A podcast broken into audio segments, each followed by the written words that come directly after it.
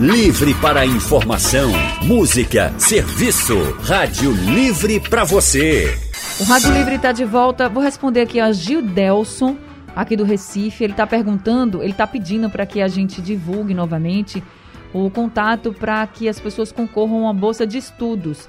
Gidelson, a bolsa de estudos que a gente falou agora são mais de 400 bolsas de estudo de graça é na faculdade Ima Católica Imaculada Conceição do Recife, tá? Essa faculdade fica lá na Avenida Caxangá. Você pode ter mais informações pelo número de telefone 21 27 0500 21 27 0500. Você liga e eles te passam direitinho o site, tudo que tem que fazer. Tá legal? Para quem está nos ouvindo agora, a Faculdade Católica Imaculada Conceição do Recife está oferecendo mais de 400 bolsas de estudo de graça para quem quer começar a fazer um curso de graduação. Então, o número de telefone eu vou repetir é o 2127 0500. Agora a gente segue para o consultório do Rádio Livre. O consultório do Rádio Livre. Faça a sua consulta pelo telefone 3421 3148.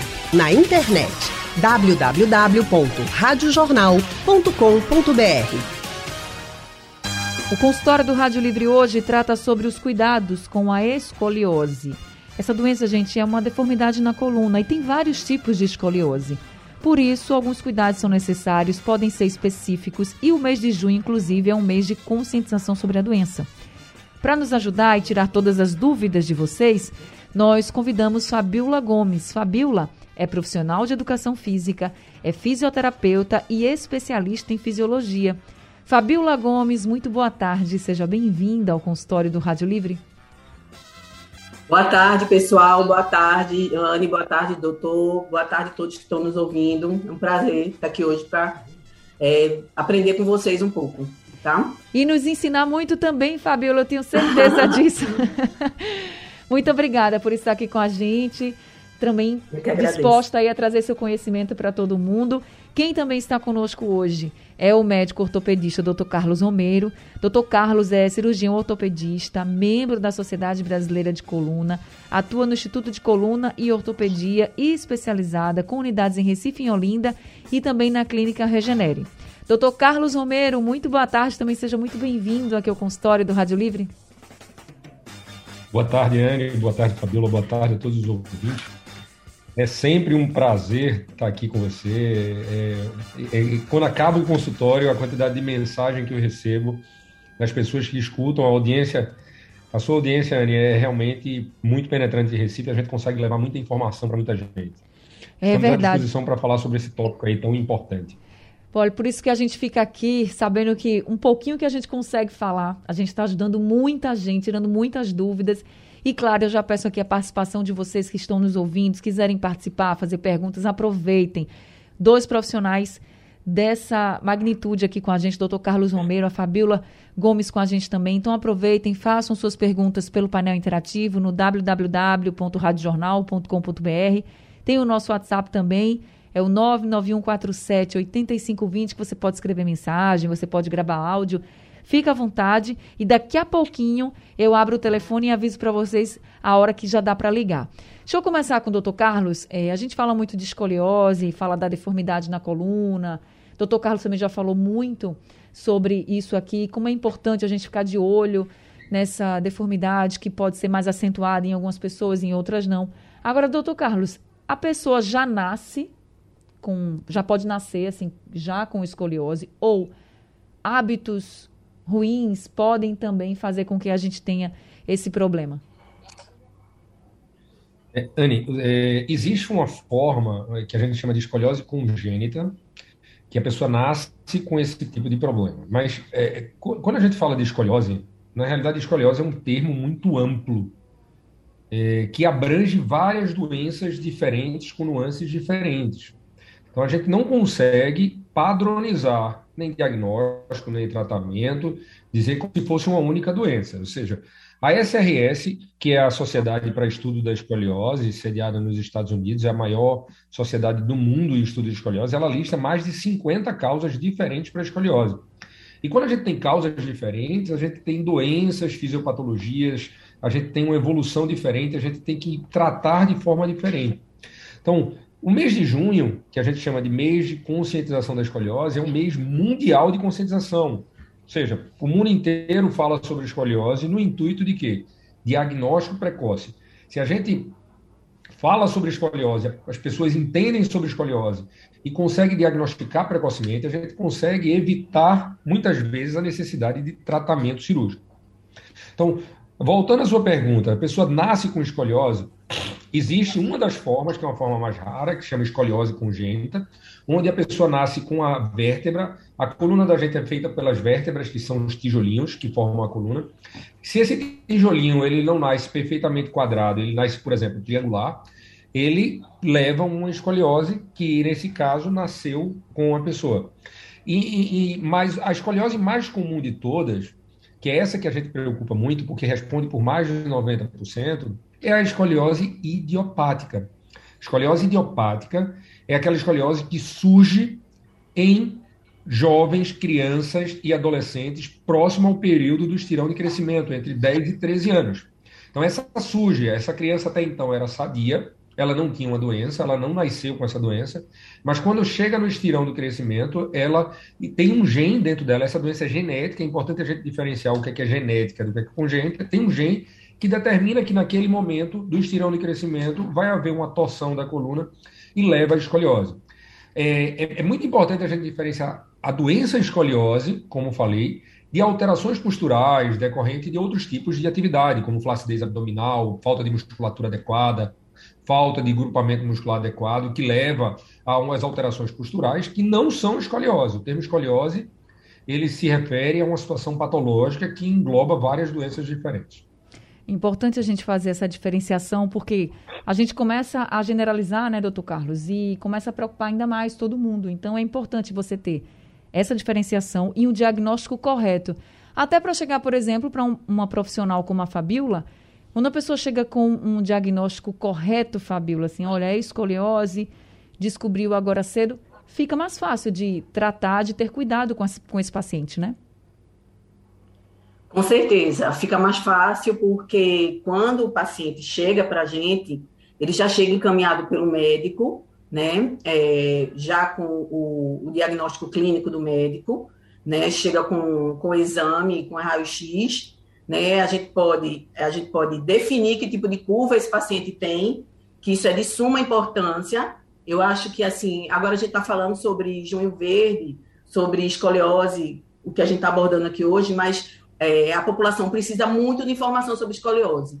É, a, a, população está muito carente sobre esse tipo de informação informação de qualidade, sabe? Fisioterapia de qualidade. É, isso eu sinto uma. Eu, eu, noto os pais, as pessoas muito perdidas em relação a, a esse tema mesmo de escoliose, né? Porque de uma hora para outra, o pai olha para a criança ou para a filha, para o filho, ele dorme de um jeito e durante o estirão de crescimento ele muda completamente né, é, a estética, né? Isso mexe com muita coisa, certo? Imagina o desespero desses pais, como o doutor Carlos colocou também aqui, a criança está lá, não tem nada, né? Aparentemente super saudável, não tem nada, e aí justamente no momento em que ela vai ter esse estirão que vai crescer mais, aparecem problemas como a escoliose. E você que está me ouvindo agora, está ouvindo o doutor Carlos, está ouvindo Fabiola, tem que estar tá de olho nas crianças, porque essa observação ela é muito importante para você já chamar a atenção e dizer assim, tem algo que está errado, eu vou levar para um médico ortopedista, eu vou levar para um especialista para que ele possa ver o que, que é e me dizer o que eu tenho que fazer. A gente não vai falar muito sobre escoliose aqui, sobre tratamento, cuidado.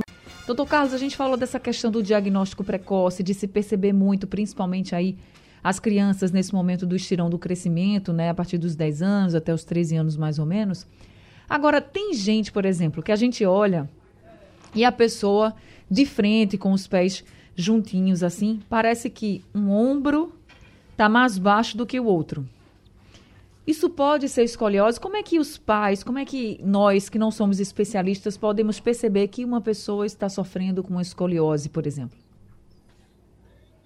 É, Existem alguns testes que você pode fazer facilmente em casa. O melhor teste para você fazer e para ter certeza que tem alguma coisa realmente errada, é o teste de Adams.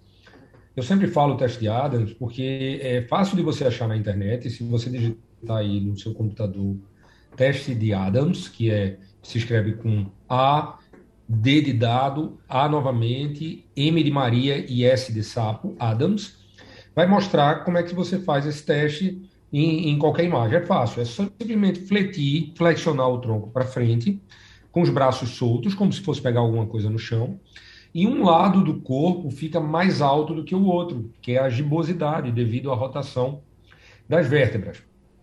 Esse é o teste mais fidedigno. Mas é claro que na suspeita de assimetrias voluptuosas, assimetrias realmente importantes do tronco, principalmente da linha de cintura, assimetrias da escápula e dos ombros, é necessário que se faça uma avaliação com, com o, o, o, médico ortopedista, com o pediatra, com, com o médico que acompanha em relação a isso para excluir a possibilidade de escoliose.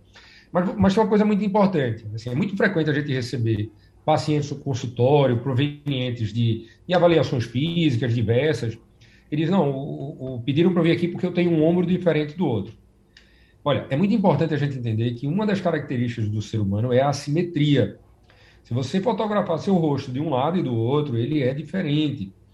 Então, praticamente todo mundo tem pequenas diferenças nos ombros, tá certo? Se eu mensurar o tamanho do meu braço direito com o braço esquerdo, que é o braço dominante, ele é diferente. Então, diferenças até um centímetro no comprimento das pernas é considerado dentro da faixa de normalidade. Então, não é qualquer assimetria que pode ser classificado como patológica, como doença. Então, faz parte da natureza humana ser assimétrico. Então, é, muita gente chega, doutor, olha, eu tenho um ombro diferente do outro. Tem, tem sim um ombro um pouquinho, direito um pouquinho mais elevado, mas eu queria corrigir isso. Não, olha, você é assim, entenda, isso não é uma doença, você não tem que ser perfeitamente simétrico, isso é constituição sua, e ninguém vai fazer intervenções bruscas para tentar fazer modificar uma coisa que é dentro da normalidade. Então tem que tomar cuidado para a gente não partir para outro extremo, de, de pensar em se corrigir o que não é defeito, e sim o que é da normalidade humana. O doutor Carlos, esse teste de Adams que o senhor falou, né, que a pessoa coloca, se abaixa, né, sem dobrar os joelhos, não é isso? Você isso, tenta pegar algo no chão e aí ver se tem alguma altura diferente nas costas para ir desconfiar que pode ser escoliose, tá, gente? Mas quem dá o diagnóstico é realmente o médico, é o ortopedista. Veja, se for um caso de escoliose leve, já dá para perceber nesse teste de Adams? Da escoliose idiopática, sim, dá para perceber. Porque uma das características, né, você entender, uma das características, a característica principal da escoliose, na realidade, é a rotação das vértebras. Muita gente acha que a escoliose é só estar tá um pouquinho torto para um lado ou para o outro. Mas nesse complexo, para se formar a escoliose, é a rotação das vértebras. As vértebras giram em cima do seu próprio eixo. No gradil torácico, no tórax, a gente tem as costelas que estão presas nas vértebras atrás. Elas estão articuladas. Então, quando há uma rotação, joga um lado das costelas mais para cima e o outro mais para baixo. Então, mesmo escolioses leves, tem algum grau de giba, que a gente chama, essa, essa partezinha mais alta a gente chama de giba ou gibosidade. Então, algum grau mais leve. Então, na dúvida, esse teste de Adams, em países mais desenvolvidos, os professores da escola, na época de, do período escolar, dessa faixa etária de 10 a 13 anos, eles são treinados para fazer uma busca ativa dos seus alunos. Ou seja, é fácil de você treinar uma pessoa não médica, não profissional de saúde, para fazer um teste de Adams.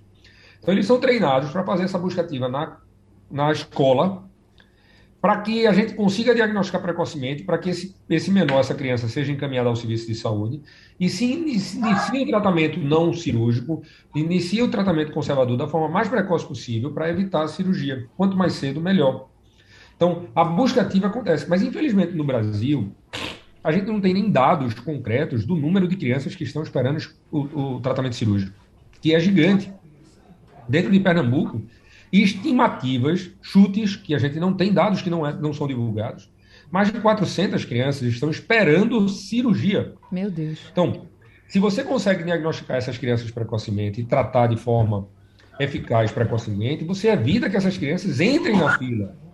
Então, não é apenas você tirar as crianças da fila, é você evitar que elas entrem na fila. Sim. Quando você diagnostica precocemente, você consegue tratar precocemente e você consegue evitar a indicação cirúrgica. Então, por isso que a gente faz é tão importante esse mês de junho a gente falar sobre o diagnóstico precoce da escoliose.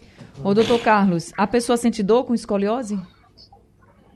Olha, como eu falei lá no início, existem várias doenças no termo escoliose. Por exemplo, tem uma escoliose, que a gente chama de escoliose degenerativa, que acomete pessoas idosas, 70, 75 anos, que os discos intervertebrais, que é a borrachinha que fica entre uma vértebra e outra, ele desgasta de forma assimétrica. Ele vai desgastando mais um lado que do outro. E vai levando o vozinho com 70 anos, você vê o vozinho andando meio tortinho.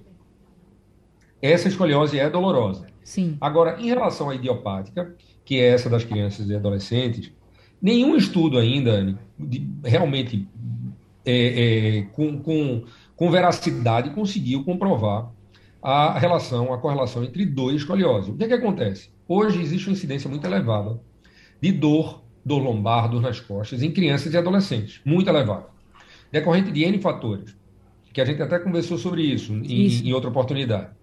Então, o que se viu é que a proporção, a gente pega 100 crianças com escoliose, com escoliose e pergunta quem tem dor, e a gente pega 100 crianças sem escoliose e pergunta quem tem dor, vê que a proporção de dor nas costas em crianças com escoliose e em crianças sem escoliose é muito similar. Então a gente ainda não conseguiu dizer assim, a causa da sua dor é a escoliose. Não, a gente não consegue afirmar isso. Tá certo. Agora, Fabiola, como a fisioterapia terapia pode ajudar, por exemplo, uma pessoa, uma criança, uma adolescente que está com esse diagnóstico? Como a fisioterapia? É, que está com esse, oh, esse diagnóstico de escoliose idiopática, por exemplo. Como é que você pode ajudar? Isso, claro, eu estou falando um diagnóstico precoce, já que o doutor Carlos disse que tem horas que não dá para evitar a cirurgia. Vamos lá. É, o objetivo da gente, a gente pode ajudar com o quê? É, já com esse diagnóstico precoce, quando dá, né? É, evitando a cirurgia. A, a, o objetivo da gente é desacelerar, desacelerar ou prevenir a curva, uma curva futura, Sim. e estabilizar né, as correções da coluna em, né, em três dimensões, certo? Melhorar essa mobilidade do lado da, da gibosidade, tá? Melhorar a função respiratória, tá? Tentar diminuir essa simetria de tronco, consequentemente melhorando a estética, melhorando a consciência corporal dessa criança ou desse adulto, com, é, através de quê? De controles de alterações, das alterações posturais, tá? Através de programa de exercício em casa, porque esse trabalho que a gente faz, que é através da Escola Alemã de Escoliose, que é o SCHROT, é, a criança leva para casa, tá? O que ela tem que fazer, essa autocorreção. Então, essa, a, o tratamento de escoliose, conservador para escoliose, ele não só é colocar a criança numa postura e ela sair como se nada tivesse acontecendo, não. Ela precisa se autocorrigir o tempo todo, dependendo do grau, dependendo do tipo de escoliose, que o que a gente faz aqui é dizer o tipo de escoliose, a gente classifica a escoliose, né? É, a gente recebe do médico a não é uma escoliose maior lombar, a gente tem uma sigla para classificar esse tipo de escoliose e, e com, é, como, é que, como é que eu posso dizer? Fazer com que ele se autoconheça. As crianças aqui, elas sabem qual que curva elas têm. Elas entendem a curva delas. E isso, quando elas entendem a curva, elas sabem sentar na escola, elas sabem andar, marchar de forma eficiente para se autotratar e ter também um pouco de responsabilidade em cima do tratamento, que não só é responsabilidade do médico, do fisioterapeuta, mas também da criança, da mãe, Sim. da psicóloga, caso necessário, tá? Então, o tratamento da escoliose idiopática, ela ela abrange uma equipe multidisciplinar. E tá esse, esse cuidado que precisa ser tido, as crianças precisam ter, na verdade, em casa também, em outros lugares, que não seja só na hora, por exemplo, que está lá com o fisioterapeuta. Esse cuidado dura muito tempo, é para a vida inteira, porque veja, a gente está falando de uma escoliose idiopática, que é a mais comum, e aí a gente está falando de um período do estirão. Então, esse cuidado todo, o tempo todo, 24 horas por dia, assim, ah, eu vou fazer isso, eu tenho que ficar atento a essa postura, essa forma de andar, como você mesmo colocou, entre outros cuidados. Então, isso demora muito tempo, vai passar a adolescência inteira, ou vai ter aquele período assim que é mais crítico e depois não precisa mais?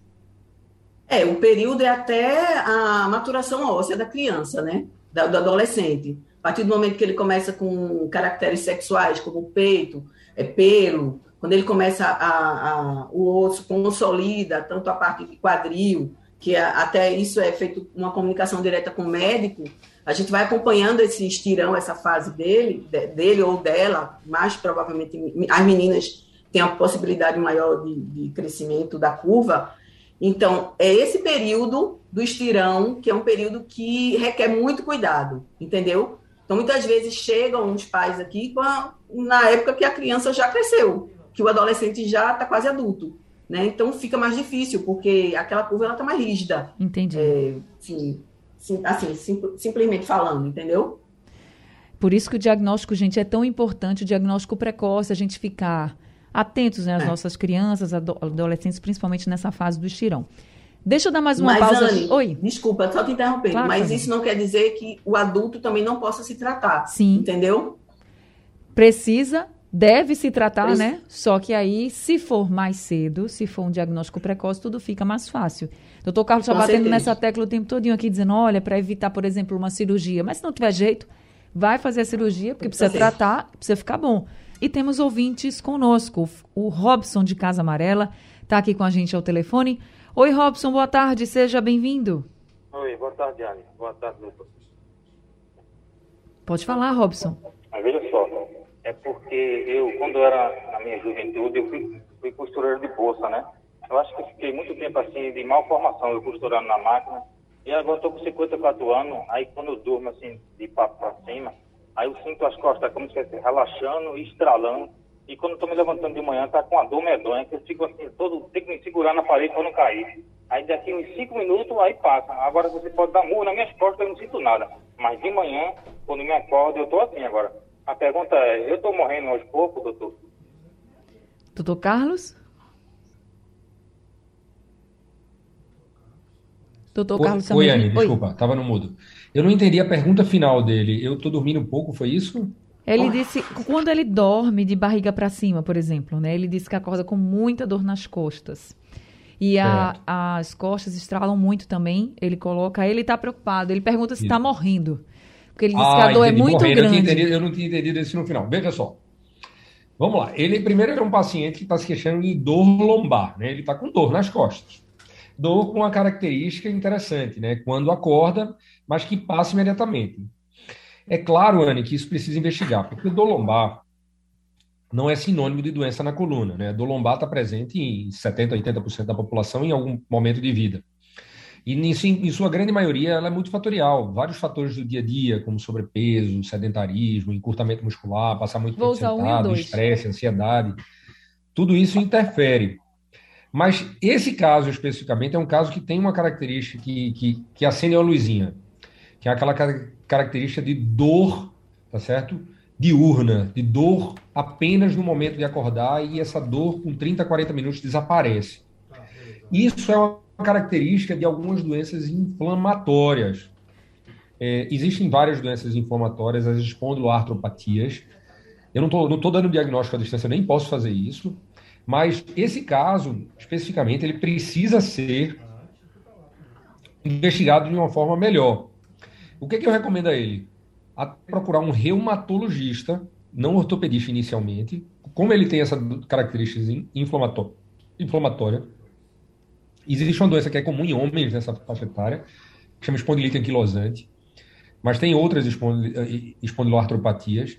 E ela ir procurar um reumato para fazer uma investigação. Não, não, não ignore o que você está sentindo. Marca um reumatologista para fazer uma investigação melhor. Doutor Robson, é, doutor Robson, Robson, que você está me ouvindo agora, procura esse reumatologista. Você não está morrendo, não, mas você precisa se cuidar, você precisa ter uma avaliação mais precisa do seu caso. Então é importante que você faça o tratamento mais necessário para o seu caso, tá? Depois você conta para a gente o que, é que foi que esse reumatologista te disse. Agora eu vou seguindo aqui com o Edivaldo. Ele tem o diagnóstico de escoliose. E aí, doutor Carlos, ele mandou um áudio para a gente. Vamos ouvir o que, é que ele fala. Boa tarde, Pessoal da, da Anne Barreto aí, eu estava ouvindo aqui o consultório médico, e aqui é Edivaldo de Afogado, e eu tenho um problema de escoliose em forma de S. E eu não vi como, como é que a gente descobre o diagnóstico, as causas, qual, o que provocou isso em mim. Um pessoal disse que foi a, a cadeira da escola, outro dizem que você, eu nasci assim, por causa de problemas genéticos. Aí eu quero saber quais são as causas. Se já passou, eu depois vejo e revejo. Mas caso não foi feita essa pergunta, eu queria saber quais são as causas da escoliose, ok? Obrigado aí, pessoal da Rádio Jornal. Antes que o doutor Carlos responda, eu perguntei para o Edivaldo, respondi a mensagem dele dizendo assim, Edivaldo, você recebeu esse diagnóstico só agora, quando era adulto, aliás, quando era criança, ou foi agora quando adulto? Porque ele fala da cadeira da escola, né? Então eu imaginei que ele tivesse recebido esse diagnóstico quando era criança. Aí ele respondeu o seguinte, vamos ouvir.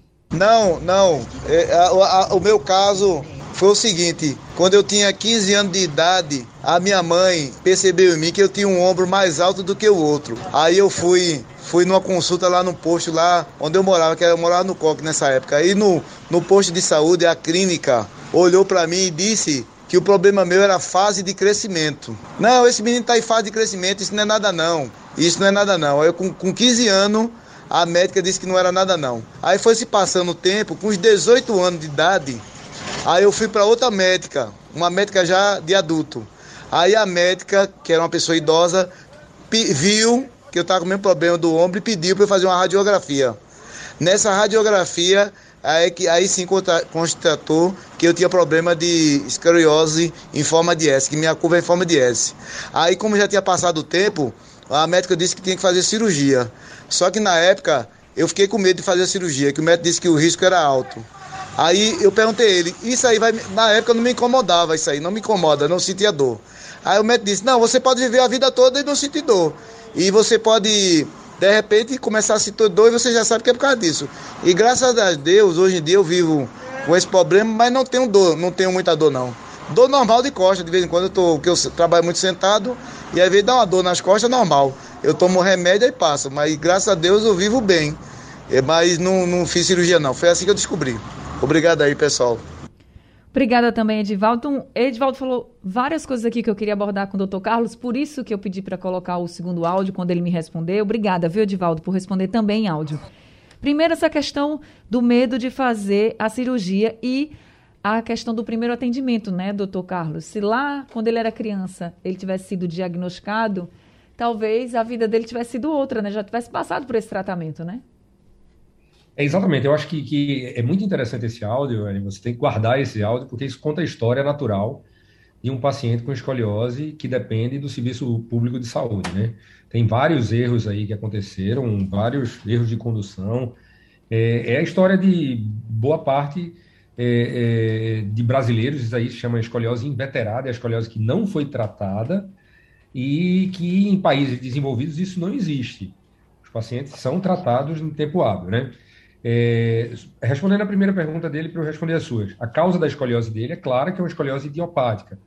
Ou seja, surgiu, foi nota percebida aos 15 anos de idade, o pico de aparecimento é dos 10 aos 13, mas tem crianças que aparecem antes dos 10, que a gente chama de início precoce, tem crianças que aparecem aos 15 e 16 anos.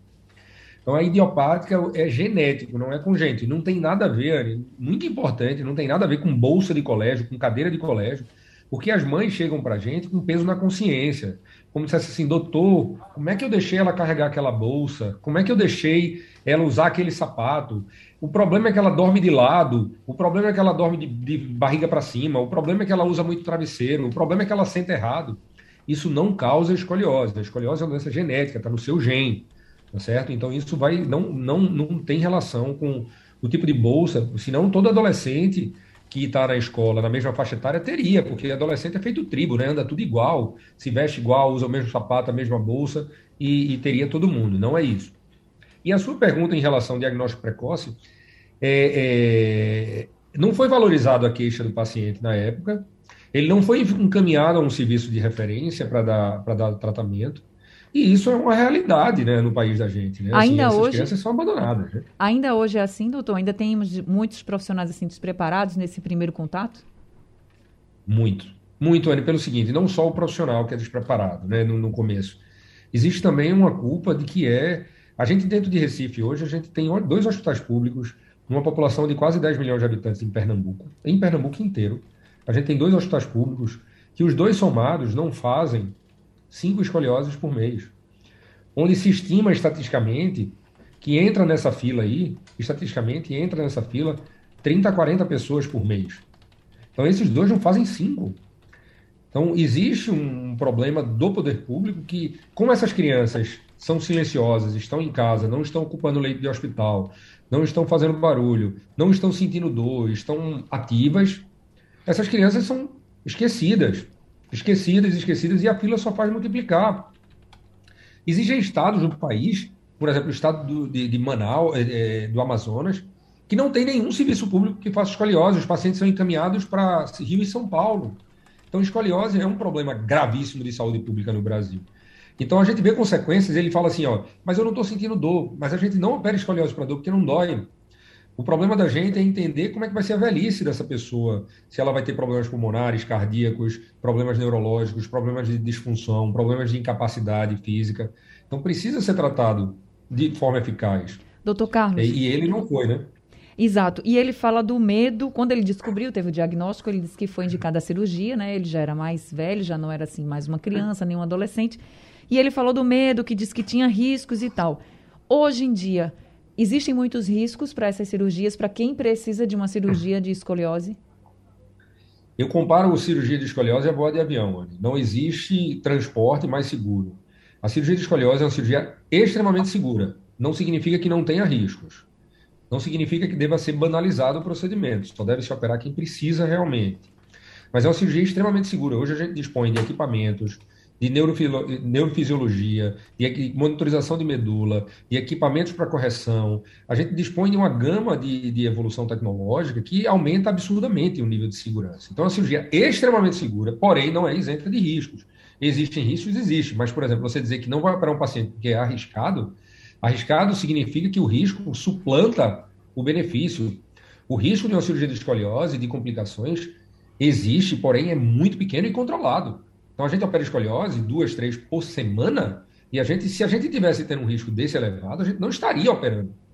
Então, é necessário, sim, é, que a população saiba que tem uma segurança. A gente paga muito pelos erros do passado. Realmente, há 30 anos atrás, há 40 anos atrás, quando não existia isso tudo que a gente tem hoje de recurso, era meio que uma loteria. O paciente operava, metade ficava bom, metade ficava é, plégico, ficava com lesão neurológica. Então, não, não é essa a realidade do Brasil. Não é, eu não estou falando que essa é a realidade do meu serviço, é a realidade do Brasil. Hoje a gente tem diversos cirurgiões de coluna em Recife preparados para fazer escoliose com segurança. Então, é seguro, sim, muito seguro. Contanto que se faça com equipamento adequado, com equipe treinada, num hospital que, que suporte um procedimento desse porte, é muito seguro, sim. Tá certo. Infelizmente eu tenho que encerrar esse consultório, mas agradecendo muito aos ouvintes, ao Edivaldo também que trouxe aí, como o doutor Carlos colocou, a realidade de muitos pacientes que são diagnosticados com escoliose muito tardiamente, mas você que nos ouviu agora, que entendeu aqui tudo que o doutor Carlos falou, que a Fabiola também procure urgentemente um profissional especializado para que você tenha esse diagnóstico ou descarte o diagnóstico o mais cedo possível. É importante começar esse tratamento, não dá para esperar. Doutor Carlos Romero, muito obrigada por esse consultório de hoje. Muito obrigado, Anny, e, principalmente parabéns por trazer esse tema, que é um tema é, é, é, difícil de lidar, porque o poder público não quer falar sobre isso, mas a população precisa entender que é necessário a gente tratar a escoliose com, com seriedade e que está faltando isso no país da gente. É verdade, falta demais seriedade no país da gente. Fabiola Gomes, muito obrigada também pela sua contribuição e esclarecimentos aqui com a gente. Obrigada a vocês e deixo minha, minha mensagem que procurem profissionais capacitados para tratarem vocês, tá? É isso, obrigada, muito obrigada. Gente, boa tarde. Sejam sempre muito bem-vindos com a gente. Rádio Livre de hoje fica por aqui. A produção é de Alexandra Torres, trabalhos técnicos de Big Alves, Edilson Lima, que está saindo de férias, e Sandro Garrido também aqui com a gente. No apoio, Valmelo e a direção de jornalismo é de Mônica Carvalho. Sugestão ou comentário sobre o programa que você acaba de ouvir, envie para o nosso WhatsApp 99147 8520.